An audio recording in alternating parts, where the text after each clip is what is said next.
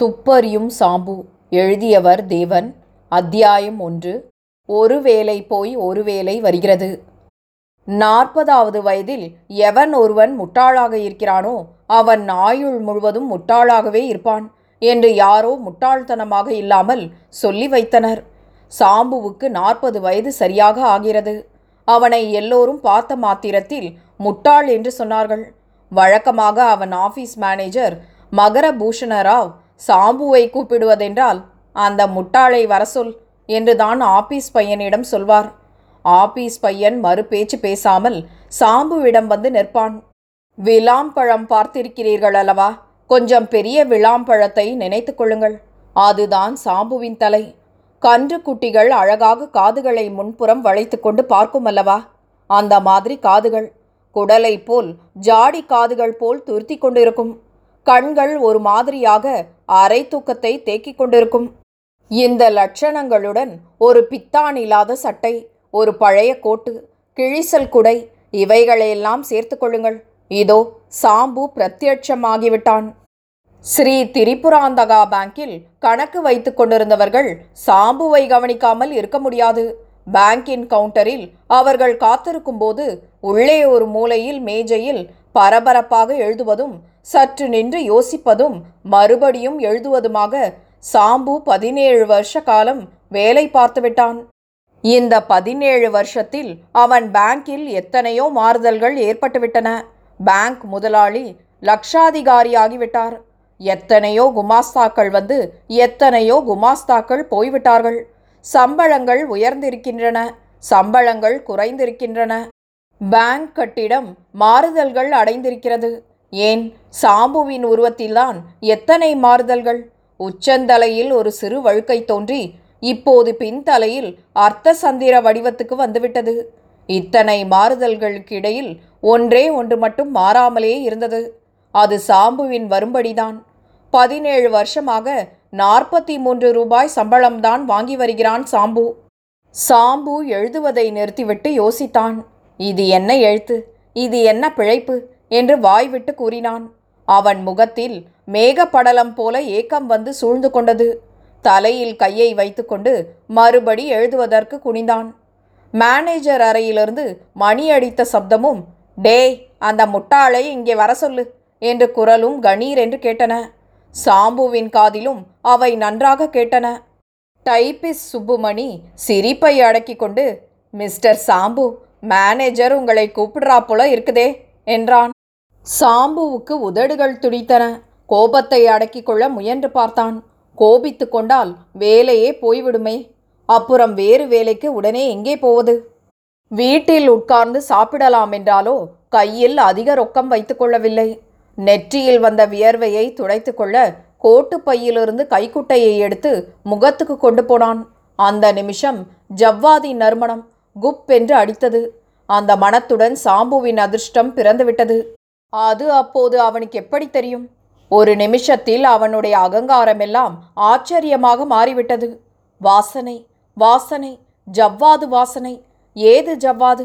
அது எப்படி அந்த கைக்குட்டைக்குள் வந்தது? பதினேழு வருஷமாக அவன் ஜவ்வாது பூசியதில்லை.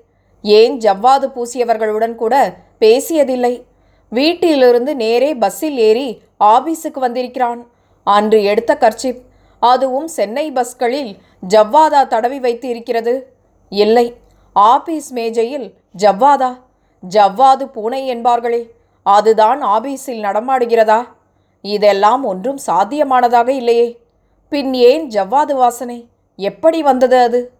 மேனேஜர் அறைக்கு போய்விட்டு வந்த பிறகும் அவன் மனம் ஜவ்வாதை பற்றியே நினைத்தது. அவன் எங்கெல்லாம் போய் வந்தோம் என்று எண்ணி பார்த்தான். சாம்பு யோசித்தபோது அவனுக்கு திடீரென்று ஞாபகம் வந்தது. நடுவில் கீழே இறங்கி மோட்டார் கரேஜுக்கு போனதுதான் அந்த ஞாபகம். சாம்பு இடத்தை விட்டு எழுந்தான். என்றும் இல்லாத பரபரப்புடன் வேகமாக மோட்டார் கரேஜுக்கு போனான். சாம்புவுக்கு பிறந்தது முதலே துப்பறிய வேண்டும்.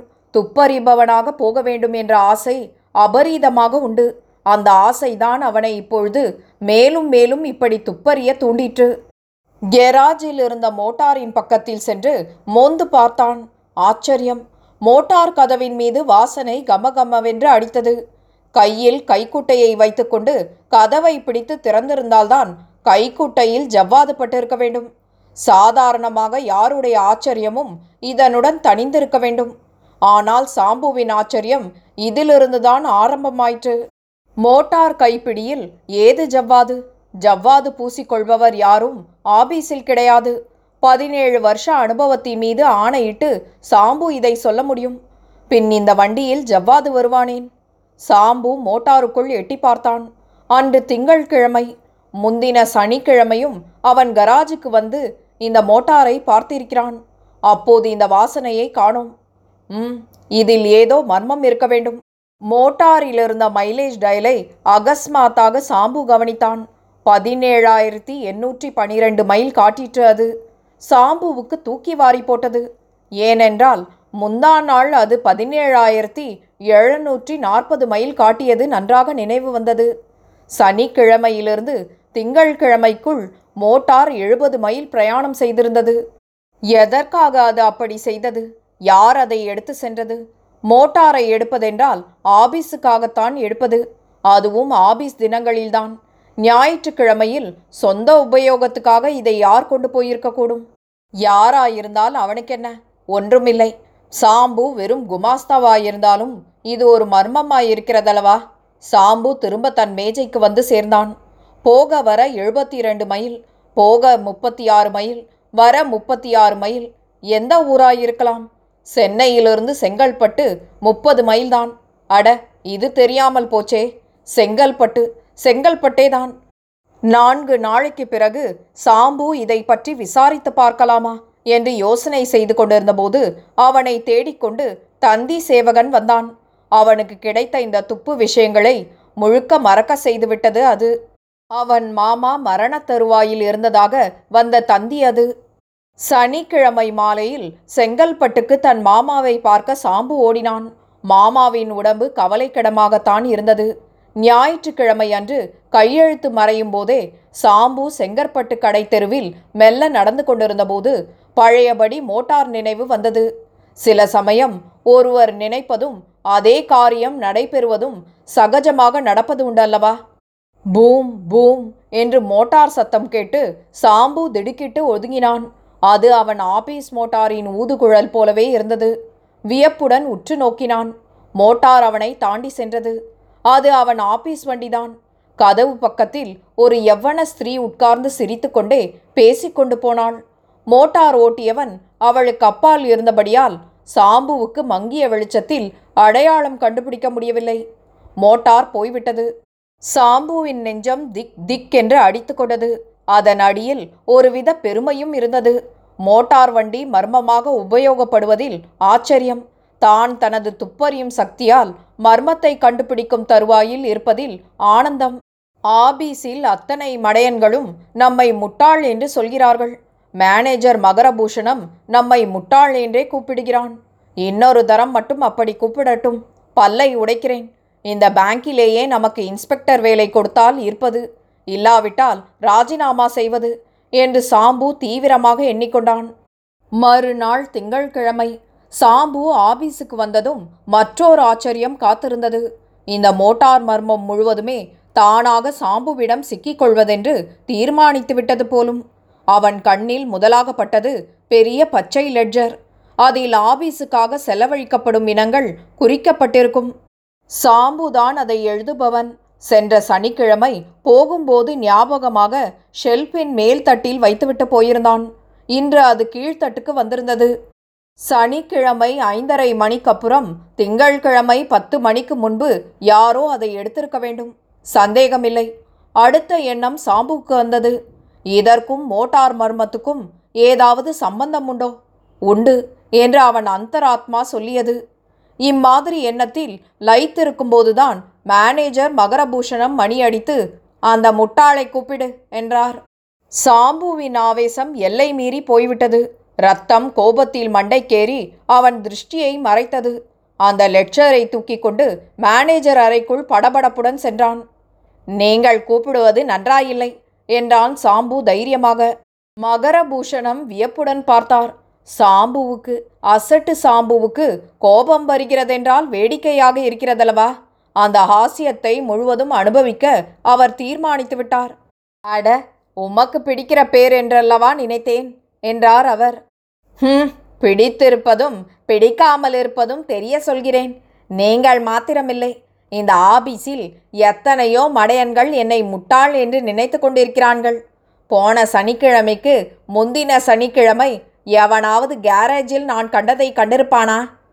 மேனேஜர் சிரிப்பை அடக்கி கொண்டு என்னத்தை கண்டீர்? காண்டாமிருகம் முட்டையிட்டு இருந்ததா? என்றார். அதை விட ஆச்சரியமான விஷயம் ஆபீஸ் மோட்டார் சனிக்கிழமை சனிக்கிழமை செங்கல்பட்டுக்கு போகிறதே. யாருக்காவது தெரியுமா? அது உமக்கெப்படி தெரியும்? நான் முட்டாள் என்கிறீர்கள். ஒரு ஜவ்வாது பொட்டிலிருந்து இவ்வளவு தூரம் கண்டுபிடித்திருக்கிறேன். என் கைக்குட்டையில் இருந்த ஜவ்வாது மோட்டார் கதவிலிருந்து வந்ததென்று கண்டுபிடித்தேன். மோட்டார் செங்கல்பட்டு போகிறதை அந்த மோட்டாரின் மைலேஜ் டயலிலிருந்து கண்டுபிடித்தேன்.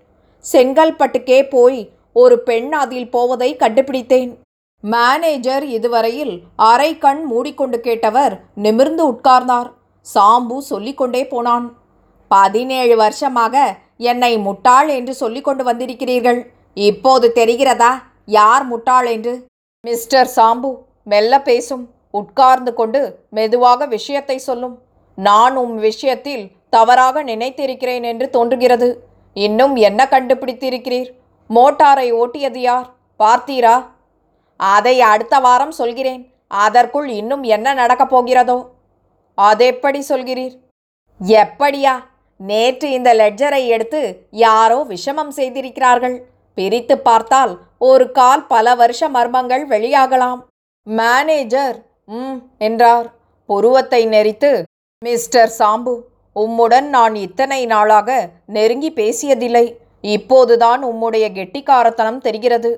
நீர் எப்போதோ இன்ஸ்பெக்டர் ஆகி நூறு நூற்றைம்பது சம்பாதித்து கொண்டிருக்க வேண்டியவர். எனக்கு ரொம்ப வருத்தமாயிருக்கிறது. சாம்பு மேனேஜரை பார்த்தான். மேனேஜர் சாம்புவை பார்த்தார். சரி உம் விஷயமாக நான் முதலாளியிடம் பேசுகிறேன். ஒரு வாரத்தில் உம் வேலை மாறாவிட்டால் நான் இங்கிருப்பதில்லை என்றார். பிறகு அந்த லெட்ஜரை வாங்கி அதை இப்படி கொடும். இந்த மோட்டார் விஷயத்தை நானே கவனிக்கிறேன். இது வேறு யாருக்கும் தெரிய வேண்டாம். யாரிடமாவது சொன்னீரா? என்றார். ஈ காக்காய்க்கு தெரியாது. பார்த்தீரா? நீர் புத்திசாலி என்பதற்கு இது இன்னொரு அடையாளம். நான் ஏன் தெரிய வேண்டாம் என்று சொன்னேன். சொல்லுங்கள் பார்க்கலாம். வெளியில் தெரிந்தால் குற்றவாளி தப்பித்துக் கொள்ள பார்ப்பான் என்றான் சாம்பு. குவாய்ட் ரைட் நீர் போம். இன்னும் ஒரு வாரத்துக்குள் உமக்கு ஆர்டர் வரும். எதிர்பார்த்து கொண்டிரும். நான் சொன்னதெல்லாம் ரகசியமாயிருக்கட்டும். சாம்பு தன் இடத்தில் வந்து உட்கார்ந்தான். சாம்புவின் முகத்தில் ஆனந்தம் தாண்டவமாடியது. ஒரு வாரத்தில் இன்ஸ்பெக்டர் வேலை என்றால் ஏன் சந்தோஷம் வராது?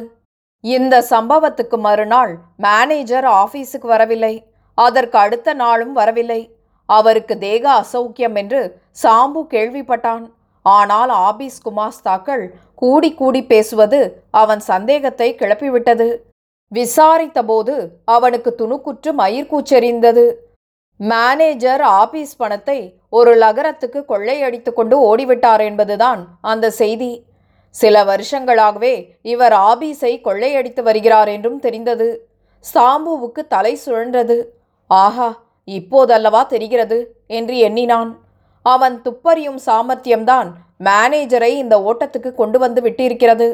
தன்னை பேச்சால் ஏமாற்றிவிட்டு ஓடியிருக்கிறார் என்பது சாம்புவுக்கு புரிய வெகு நேரம் பிடிக்கவில்லை. விரைந்து சென்று மற்ற குமாஸ்தாக்களிடம் மேனேஜர் ஓடினாரே யார் ஓட வைத்தது தெரியுமா? என்று கேட்டான் பரபரப்புடன். ஆபீஸ் பணம்தான் ஓட வைத்திருக்கிறது என்றார்கள் அவர்கள். இல்லவே இல்லை அவரை ஓட வைத்தவன் உங்களுக்கு முன்னால் நிற்கிறான். எனக்கும் என் துப்பறியும் சக்திக்கும் பயந்து கொண்டுதான் ஓடிவிட்டார். அத்தனை பேரும் சிரித்தார்கள். உமக்கு அந்த மேனேஜர் முட்டாள் என்று பொருத்தமாகத்தான் பேர் வைத்திருக்கிறார் என்றார்கள். அப்படித்தான் தோன்றும். இந்த ஆபீஸில் என்னை தவிர அத்தனை பேர்களும் தான் முட்டாள்கள். உங்களில் யாருக்காவது ஜவ்வாது வாசனை தெரியுமா? தெரிந்தாலும் அதை மோட்டார் வரையில் மோப்பம் பிடித்திருப்பீர்களா? மோட்டாரை செங்கல்பட்டு வரைக்கும் தொடர்ந்து போயிருப்பீர்களா? ஆபீஸ் லெட்ஜருக்கும் மோட்டாருக்கும் சம்பந்தம் இருக்கிறதென்று யாருக்காவது மூளையில் பட்டிருக்குமா? இத்தனையும் நான் ஒருவன்தான் தெரிந்து கொண்டேன். யார் ஐயா முட்டாள்? என்று சவால் விடுத்தான். ஆனால் இவன் சவாலை ஒருவரும் லட்சியம் செய்யாமல் வேறு திசையை பிரம்மையுடன் நோக்கிக் கொண்டிருந்தார்கள். அங்கே திரிபுராந்தகா பேங்கின் டைரக்டர் பரமேஸ்வர முதலியார் ஒரு வார்த்தை விடாமல் கேட்டுக்கொண்டு நின்று கொண்டிருந்தார். சாம்பு முடித்ததும் தமது அறைக்கு அவனை அழைத்து போய் ஏன் ஐயா உமக்கு விஷயம் முன்னாலேயே தெரியுமா? என்று கேட்டார். ஓ எல்லாமே தெரியுமே.